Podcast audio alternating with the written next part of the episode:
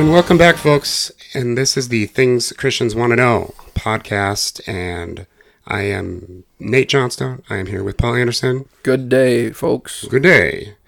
and we have, uh, despite the, the levity here, uh, we've been in a difficult series right now talking about how to overcome a victim mentality. Um, this is a tough one. I think that it, it is something I think actually everybody goes through to one degree or another. Absolutely. And I think that it is absolutely pandemic in our culture today, Oh my. everywhere. And I think that actually, I think that our culture and media and in some cases, um, even the mental health field actually propagate this. Um, and they fuel it even sometimes. Oh, I know. That's the fact, And it's, um, it's disconcerting to say the least. because we are not becoming a mentally healthier culture. I, I would argue we're becoming mentally very unhealthy, uh, even more so. And I take mental health very seriously. I'm, I don't know if I've mentioned it here, but I, I've gone through depression a couple times in my life. I had to be on medication for almost two years um, before I was able to walk out of that with the help of the Lord. And I know my grandmother suffered from mental illness all her life. She was bipolar. And I have other people who I know well and who are in my family who suffer from mental illness as well. And so this it's a it's a personal issue to me. It's something that's very important and we take very seriously. Um, but there are right ways to do everything and there are wrong ways to do everything. And anything any any answer that is devoid of God is probably not the best way. Yes. And so trying to pull yourself up by your bootstraps and just do a good job, um, that might sound nice. You know, positive thinking, I suppose, is better than negative thinking. Um, but without the power of the Holy Spirit, it's just not going to come to a lot of fruit in your life. And I've seen it time and time again. But it is incredible what God can do in a weak person. Even the weakest, in the weakest place in your life, weakest circumstance, God can do incredible things and pull you through. And you shared some testimonies um, last week about people you knew who've done that in the Bible and in our lives. And we'll probably uh, bring up a few more before we're done. I'm not sure how many weeks we'll go with this topic. It's it's such a big one that I, do, I want to do it justice and I don't want to breeze through this. Um, so, Paul, give us a real quick. What what are some of the points that you uh, that we've talked about so far?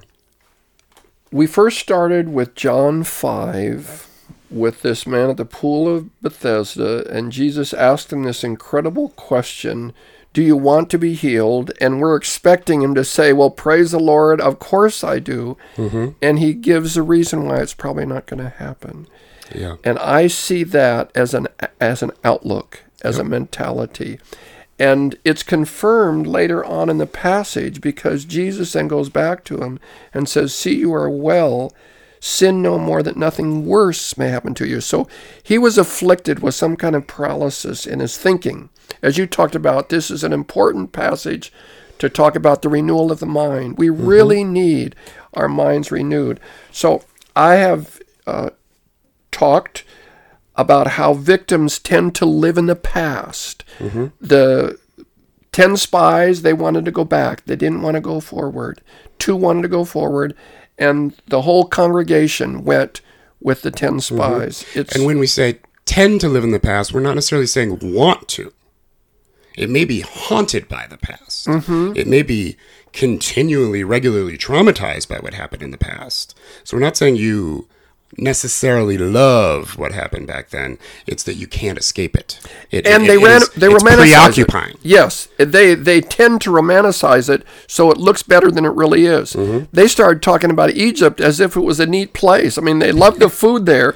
Really? Seriously. Really? Is that what you like? You were slaves. They were beat up. They were killed. And now they're romanticized. So vi- victims, I said that victims live in the past. Victims live with if onlys. If only this hadn't happened. Rather than dreaming, saying what if, they live with if only. And then we talked about the learned helplessness. That that's the kind of thinking that is adopted by a victim who embraces it as his or her uh, outlook, his identity, and they they just can't move forward. They Right. realize they're they can't make it. I'm just going to share. and we don't we don't blame somebody for No. being in that position. No. that's that's what happened. That's like a natural response to Mm-hmm. being, you know, traumatized or um, going through deep grief and those sorts of issues that we face in life. And so this isn't judgment. right. We're not saying, "Oh, you're so terrible because you, you know, cling to the past and all these different things." Um, but we are trying to look for the answers of, okay, but how do we get out? Yeah. How do we get out of that vicious cycle? So there are a few more things that I have observed about myself when I'm taking a victim role and others that victims actually resist hope. Mm-hmm. I have prayed and prophesied over people that I know to have taken a victim mentality, and prayer just bounces off them. Encouraging words bounce off them because they see themselves as an exception rather than as part of those who are going to move forward. Hope somehow poses a threat to hmm. them. It's calling them to some responsibility that they're not ready to move into. Misery authenticates their situation, their mindset, and so they choose not to embrace hope. Another outlook is that victims feel trapped. Those that are mm-hmm. in a bad marriage, they feel trapped by that marriage. Those that are in a in the workplace and have a terrible boss and have been there for 10 years, they just feel trapped. They can't do anything about it. So they just complain about this terrible boss, and there's nothing that can change. And what they want is they want you to identify with them and feel for them. Hey, it's that's no fun to have a miserable boss. But Peter did speak to it, and he told us an outlook that we could adopt in that situation. But because victims feel trapped, there's nothing that they feel like they can do. It's a no win situation. Mm-hmm. And so, what victims tend to do is that they adopt a sense of entitlement. I deserve something better rather than being grateful for what they do have. They embrace a, uh, a position of entitlement that I deserve more. Uh, the elder brother would be a clear example of that. The younger brother acknowledged he blew it, and he uh, was surprised that his father has been gracious. The elder brother was just the opposite. He was surprised that he didn't get more. He expected it all to be coming his way without doing anything for it.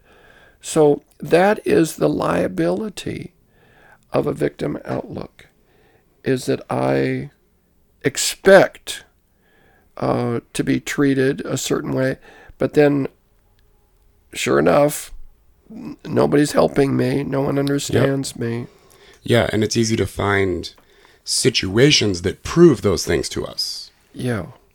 Uh, I am stuck, and this proves it, and I, I shouldn't have hope, and this proves it, and and then all the evidence then can mount up in our circumstances, what we see with our natural eyes in our circumstances. But we tend to resist the evidence that points towards the fact that there is something else and there is hope. And you're right, I do think um, the victim mentality resists hope; it sort of rebuffs it, and that's really difficult. Um, I see this sometimes in the writings of David in the Psalms when it looks like he's you know, he's probably battling depression. Um, he talks about you know the spirit of heaviness, which I, I I think refers to depression, and I think he battled that on and off for most of his life. And there are times when you're reading the Psalms in particular where David seems quite hopeless, and it seems like anything hopeful would sort of bounce off him. But if you read those Psalms, usually right at the end, he will make an abrupt turn and say something like, And yet, bless the Lord, O my soul, mm-hmm. and all that is within me. He will choose to stand and in the face of his circumstances and in the face of all evidence to the contrary, David says, And yet, my God is going to get me through mm-hmm. this. I don't know how. I don't see the way, but he will make a way where there is no way Yes. he makes that choice and and that's what i think we need to do in those situations is make a choice to say, no, I will hope in my God. Mm-hmm. And I think that's like a that's a barrier. If if you can't get past that one, nothing no further progress can be made. That's right. There comes a point at which you you can lead a horse to water but you can't make them drink is the old phrase. And if you can't allow yourself to hope in God, to even hope, maybe just hope in the possibility of hope. Mm-hmm. Hope that hope could exist. Even if all the evidence points to the contrary, to say, you know what? But God does do miracles. He's pretty amazing. Maybe if I believe God will raise me from the dead one day after I'm gone, I should believe God can heal my marriage. Because believing God's going to raise my dead corpse back to life and I'll live forever, that's a big faith move, right? is. That's a lot of that's a lot to believe in. Uh, so you're believing in a pretty powerful, miraculous God if you're believing God's going to do that and that you're going to live forever in heaven with Him. And so if that God is on your side, why can't He heal your marriage? What if He is very willing to do that? Mm-hmm. And I, I really like your uh, what if versus if only. I think that's a big mental shift. That's a that's a renewing of the mind issue that we need to allow the spirit to bring to us. I love what if questions. Yes. I think what if questions are some of the most freeing things that we can ask. I think we should do more of it in the church. Um, but the the hope thing, I've seen that so many times when people start on this path towards getting out of this pit, but they they just won't they won't hear the hope. They just refuse to hear it. Nope, it's not going to happen. It's not going to change. I'm never going to get better. I'm stuck. I'm never going to get better. Because that's what they see all around them. That's what they're that's what the world is telling them. It's what maybe their therapist is telling them. I don't know. Um, but God has a better way. Absolutely. So we need to make that Caleb and Joshua choice. And I am uh, thankful for people in my life and people that you know that have made that choice in the midst of harsh difficulties. I shared about it a, a couple sessions ago, a young lady who made that choice. I started to talk about Josh. I think I forgot to give the punchline of that, Josh McDowell. But he said to the radio announcer, who said, Well, then you had the wrong father. He said, No, I wouldn't have been who I became without the father I had. And he was able to forgive his father for what he didn't give him. And God used that. It was like compost for for the the beautiful things that grew up in his life, right in the uh, with a dad who wasn't the perfect father by any means. And and we're not saying by that, by the way, that God did that on purpose in order to bring something good in that person's life. We're saying that despite a horrible thing that should not have taken place, That's right. that God was not for in any way. Despite what happened, God can work it for good in your life for those whom He loves and are called according to His purpose. Yeah. And so that and that's a huge, huge, um, huge difference because sometimes people, understandably, in my opinion, when when they go through trauma or abuse, they they get very uh, mad at God.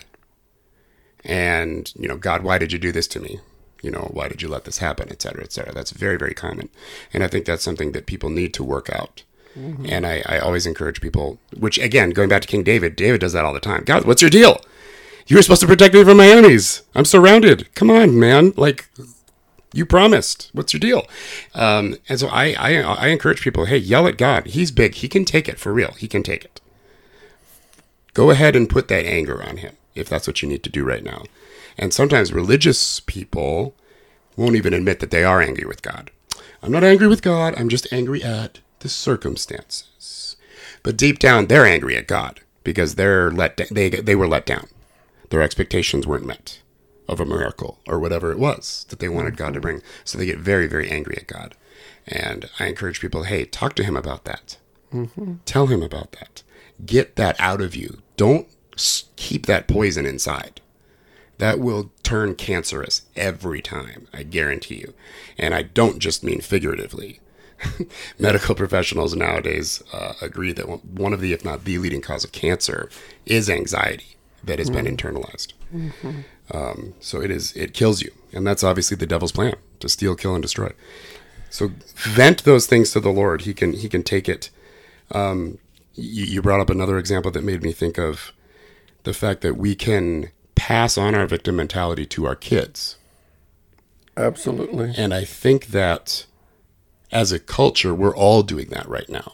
I think we're passing on this culture of victimization and entitlement onto our kids. We're passing it on to their kids. And it's not helping anyone.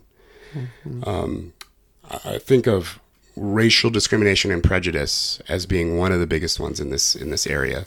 And I'm not going to name the country that I'm going to talk about. It's not ours, but because I just I don't want to bring shame to anyone. But th- there's another country that I've been to a few times where um, this this group of people was, as a whole, thoroughly abused and put down by uh, government, and I mean really oppressed. I mean horrible, horrible stuff. Okay, for decades actually. So it, it, it left an imprint on an entire generation, an entire culture. And so then, even now, after that has ended, the people who have grown up afterwards have grown up with parents who were victims. And they've passed that victim mentality on to their kids. And so now the kids, who are now young adults themselves, have that exact same victim mentality, or even worse, even though they didn't go through it because they were so wronged. Mm-hmm. And that's going to get passed on to the next generation. It already is, I'm sure, in the kids. And this, so this stuff propagates. It's not just about healing for you. It's about your kids and about other people that you work with. We've all worked with someone who is a dark cloud, right? or a Debbie Downer, um, who just they're just always bringing stuff down, and and it's it's toxic. It gets very toxic, and I see this on the societal level in some other countries that I've been to, and obviously it's happening in our country as well. And that's not to say that again, that's not to say that the horrible things didn't take place. They did. And it's not to say that those things were not horrible. They were. Absolutely. Atrocities. Atrocities. But that happened. Yes. It did. We can't change the past. If only doesn't help. What's going to happen in the future? Can we learn to let that become a testimony as opposed to an epitaph? Mm-hmm. Because I'm concerned that even us in America as a culture, we're, we're in danger of having an epitaph of how we were all such terrible victims. When instead we could have a testimony on, which is what America's testimony used to be, that we were all victims in whatever country we came from. But we came here to live in freedom and make a better way. And I think that was a great testimony back in the day. I heard a good testimony last week from a woman who's an American Indian. Mhm. And those were atrocities. Yeah. Terrible atrocities. Among the worst in our yes, country. Yes. And and we live with the shame and the guilt of that. And she was saying, now how do we move forward? The way and I don't I don't understand the complexities of the situation. Mm-hmm. But she was saying it doesn't work to give government handouts to overcome the guilt and to keep us where we are because she said, Where are we? We haven't changed in decades. We're still in the same situation. We need self respect and we need to do it ourselves and to move forward. Yes, we need help, but we don't need handouts. And so that helped me to see what another outlook was uh, when we talked about going to Uganda, that we were encouraged not to go with money, but to go and come alongside of the people and help them to build what they can build, rather than to throw money at the problem and uh, to feel like we've done what we were supposed to do. That builds an entire entitlement outlook rather than building a self respect and a desire to move forward. And, and, and parts of Africa are actually a really good example of this, of what entitlement ends up bringing and what a, a well, welfare culture can end up bringing too. And this isn't a political comment, but um, so northern Uganda was taken over by warlords, horrible people, had the kids kill their parents, and then they were child soldiers, and uh, I mean, it just you it, it is literally hard to fathom how horrible. I'm not going to get into it right now because there might be kids listening, and um, it would be grossly inappropriate to even broach how horrible it was. Let's put it that way. And in the aftermath of that, then came refugee camps. And so many people grew up in these refugee camps, or that's where they went after the wars. Um, and so they spent a decade, 15 years in these camps. And they got up every day and they stood in line for food and they stood in line for clothes and they stood in line for everything. They weren't taught how to do things. They weren't taught how to make a living. They weren't taught how to um, find food for themselves or do anything for themselves. They just lived in a ultimate welfare kind of place. So of course, nothing, none of that was their fault. None of that was their fault. They were victims, hundred percent. And so they gained a fully entitlement mentality. Mm-hmm. Of course they did. That's not their fault. We're not judging them for that. We're not saying that that is that is so horrible. They're bad people. No, no, no, no. How else would they have learned other than how they were taught? And then the refugee camps closed it down, and they said, "Okay, everybody go back to their homes." What? I don't even know where my home is. I don't know who I am. I don't know who my parents are. Or they do go back to their village and it was burned a decade ago. Or the village is still there, but other people live there now. And they're not too keen on me moving back in because this is their house now. I mean, like the situation then afterwards was horrible. And so you've got a whole culture of people who is entitled to no fault of their own, but now doesn't know how to move forward and doesn't know what to do. And so this it's a whole victim culture. Well, I think in many places we're in America in a victim culture. I agree. I agree. An entitlement culture. Yep. And and it's we're just spinning our wheels at mm-hmm. best. In act, mm-hmm. in fact, I think we're probably going backwards a lot. Um, but it's difficult to break out of that um, entitlement mentality. Can you give me like one or two quick ideas about how we can try to break out of it, or should we save that for next time? Let's let's move into that as our next assignment. Okay. So tune in next week, and we'll talk about how to break out of some of this stuff. That is it for this episode of Things Christians Want to Know. If you have any questions or comments, please send them to questions at tcwkcast.com. We publish every Thursday, so tell your friends and please rate us on iTunes. That's really helpful for us. Additional information, including links to Nate's blog, Paul's blog, etc., can be found on tcwkcast.com. God bless.